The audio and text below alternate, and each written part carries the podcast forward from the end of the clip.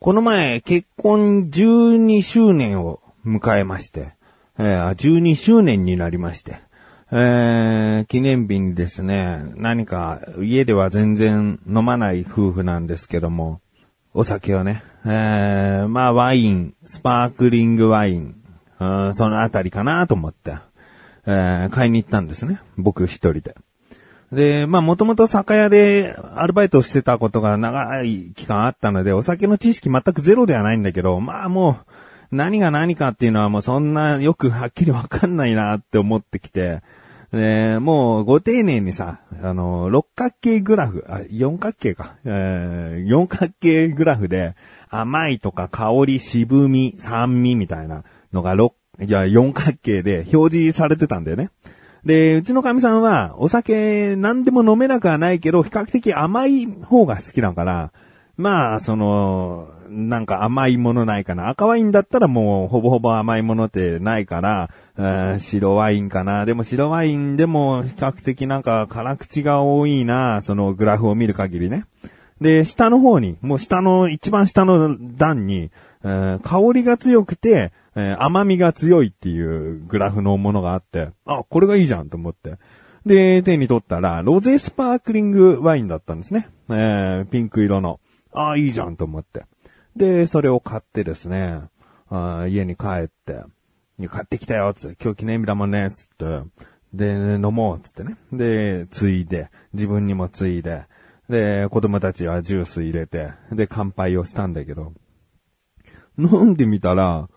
うん、まあまあ、苦味が強いというか、酸味が強いっていうのかな？うん、これが、あ深い感じだともう赤ワインだなぐらいの、全然甘みとかさ、まあ、フルーティーな香りは、そのロゼスパークリングのこのパッケージになんか、ストロベリーのほのかな香りって書いてあるから、うん、まあ甘い香りがするんだけど、もう味わいとしたら全然甘くないわけ。で、よくよくさ、こう、ラベルの裏見たらさ、辛口って書いてあって、う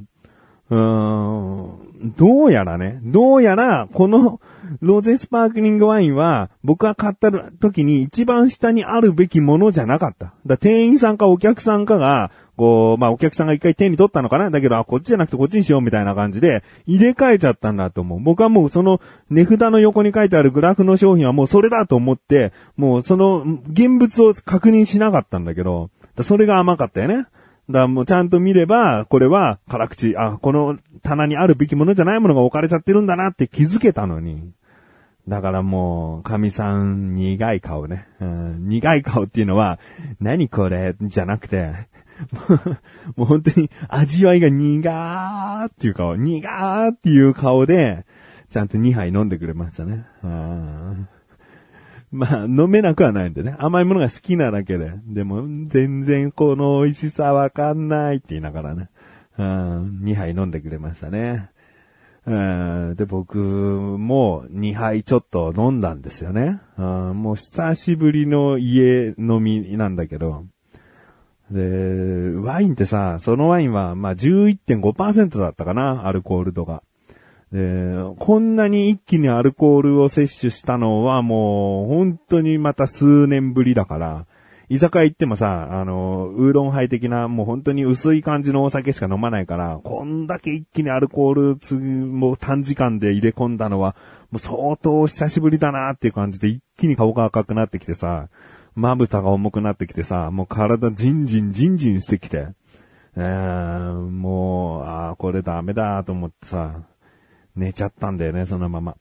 なんか切ないよね。もっと子供と遊んだりさ、そのせっかくの記念日だからもうちょっと神さんと話したりとかさ、なんかいろいろしたいなーとか思いながらもうダメだーと思って。あ次の日になってましたね、うん記憶がないわけじゃない。寝ているから記憶がないだけで。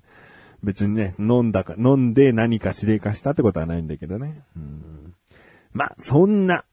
12年ですけれども、13年目も頑張っていきたいなと思っている自分がお送りします。菊池のなだらか向上心。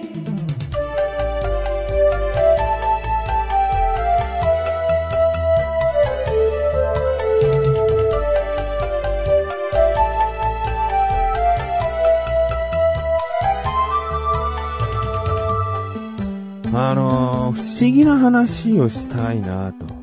で、この不思議な話は、誰しもが不思議だなーって思えるはずだけども、大して興味が持てない話かなとも思ってる。うん、僕自身が一番不思議だなーって思ってるだけの話かもしれないね。あ持ってるだけというか、どうでもいいじゃんって最後思っちゃうかもしれない。聞いてる人はね。あの、でも不思議な話なんですけど、もう、かれこれ4日前ですかね。4日前に、コーンスープを飲んだんですよ。で、熱いのが好きだから、こう、粉でね、溶かして飲むコーンスープ、家で飲んだんだけど、その、熱いの好きだから、粉で溶かして、もう2、3回ふーふーってしたらさ、僕はもうすぐにこう、飲みたいの。ススッとこうね、飲んで、熱い、うまいっていうことが、もう味わいたいんだけど、その時飲んだら、熱い、うまい、痛いが来て、で、何が痛いかって、歯が痛くなっちゃって、で、僕数ヶ月前に虫歯の治療をしたんですね。うん、あの、銀歯になってたところが、こう、いつの間にか内側からこう虫歯になってたっていうところがあって、で、数ヶ月前ね、歯医者に行って、銀歯また外して、治療して、神経を抜いて、で、その神経治療、もう、滅菌かな？滅菌だよね。菌をもう全部取り除いて、また埋めて、その後また銀歯をはめるっていう、うん、ことをしたんですね。うん。で、まあもう結構大きな、もう虫歯だよね。神経抜くぐらいだから。うん。で、まあそれを治療してもらったところが痛いのよ。えー、神経抜いたのにね。なんでだろうとか思うけど、素人だからさ、ね、な、わかんないじゃん。何かが影響してどこかが痛いってことだよね。でもその歯の、うん、当たりが痛いの。コンコンってその歯するとさ、あ、ここだ、ここだってわかるのよね。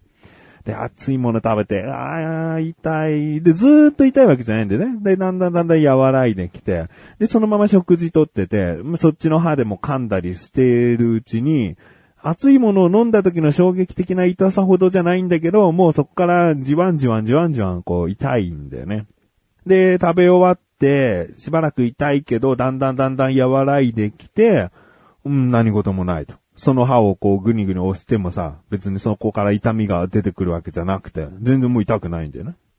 で、ご飯を、その、のまた、今のお昼なんだけど、夜、ご飯を食べたら、まあ、多少痛むんだよね。その時は熱いものはなかったんだけど、まあ、噛んで使ってたりすると、ちょっと痛いなぁ気になるなぁって。それが4日前ね。で、3日前、2日前、昨日までも、同じ状況。熱いものプラスアイスを食べても痛かったね。だから、温度の変化というか刺激的なものを、その歯の付近で食べると痛いってことだよね。うーん。うーん、もうすぐ歯医者だなと。まあ、すぐ歯医者だなって言われには4日経ってんじゃんなんだけど、いや、歯医者行った方がいいよなって。うーん、まあ、虫歯とかもそうだけど、まあ、銀歯が外れちゃったとかね、詰め物が通れちゃったとかもそうだけど、歯の治療って何かこう、痛いとか変化が自分の中であったと思ったら、すぐ見てもらった方がいいんだよね。うーん、あの、何が起こってるかわかんないから。うん、だから、なるべく早く行こうって自分の中でも思ってて、でも、4日？経っちゃったんだけど、もう行こうと。さすがにこれは何かあるかもしれないと思って。行ったんですよ。で、ちゃんと状況を説明して、まず4日前からっていうのも話して、で、最初は熱いものを食べて、そして冷たいものを食べても痛いですし、で、今は痛くないんですけど、だからなんか食べたりすると、こう、じわんじわん痛むというか。で、決して熱くて冷たくて染みるみたいな、そういう痛さじゃないんだよね。染みるってちょっととんがったような痛みなんだけど、僕のはなんかもうぐっ、ぐっとくる痛みっていうか、ぐーって、うん、痛みって言葉で説明するの難しいよね。うん。でもなんか、染みるじゃない痛みなんだよね。うん。なんか、神経を群によって潰されるかのようなっていう痛みだね。ガーっていう。で、そういうのも、なんとなく、お医者さんにも伝えてさ、っていうことなんですよ、つって。じゃあちょっとレントゲン撮ってみましょうか、つって。レントゲン撮って。で、レントゲンは影響ないと。で僕のその歯って先ほども言ったように神経抜いてるし、その隣の歯も神経抜いてたんだよね。昔のことだったんだけど。だから、むしろ、その歯の付近だとしても、痛みを感じることはちょっとなーって、もう首かしげちゃって。お医者さんがね。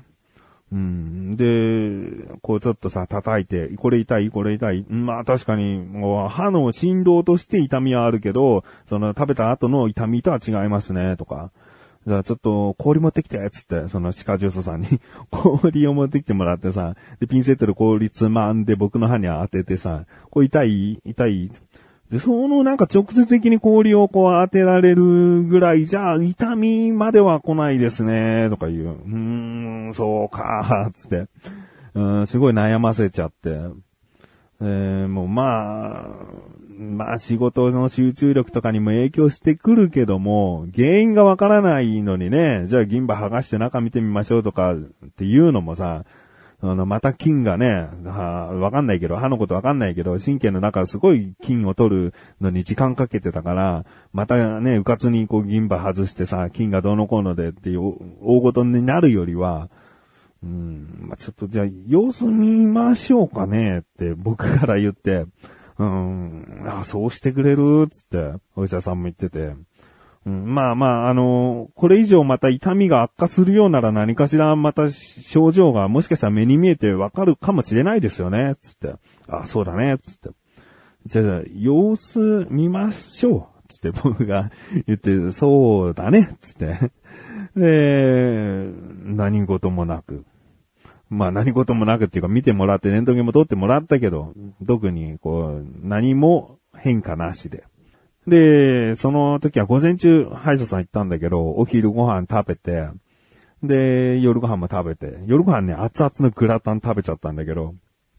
不思議な話でね、そっから痛みが全くないのよ。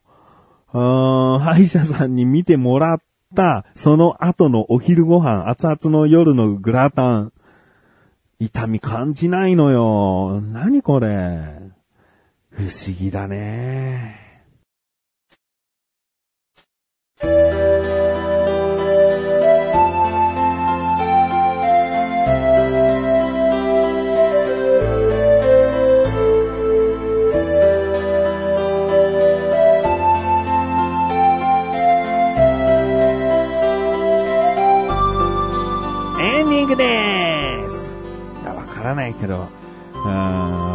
よ。歯医者さんがこう、もしかしたら、こう、最高したのかもしれない。うん、あ、これやべえ。こ、こんな場所に隙間感じゃ。ちゃちゃってこうなんか埋めたのかもしれない。いや、まあ、そんなことないと思うけどな。うん。なんかね、なんかおまじない的なパワーがね、込められたんだなって今は思ってますね。うん。すぐに歯医者に見てもらったな。その行動力いいぞ。これ、それでいいんだぞ。歯の痛みは、うん、なんとか自分でできるものじゃないからなっていう、なんかの神様が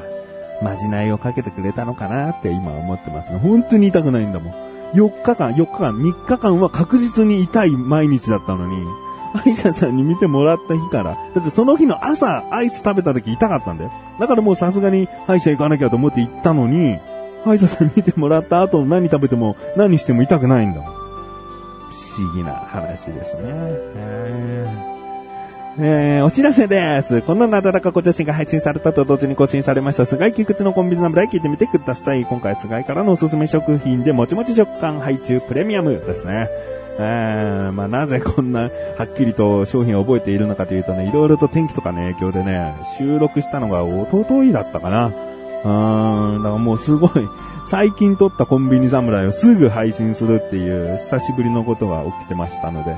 記憶もバッチリですね。その後、あの、セブンイレブンとローソンのおにぎりを、ちょっとした理由で食べ比べております。えー、気になるという方はぜひ聞いてみてください。ということで、なだらかこじし甘いすすべこしで、それではまた次回また菊池処理したメガネたまりでもありお疲れ様です。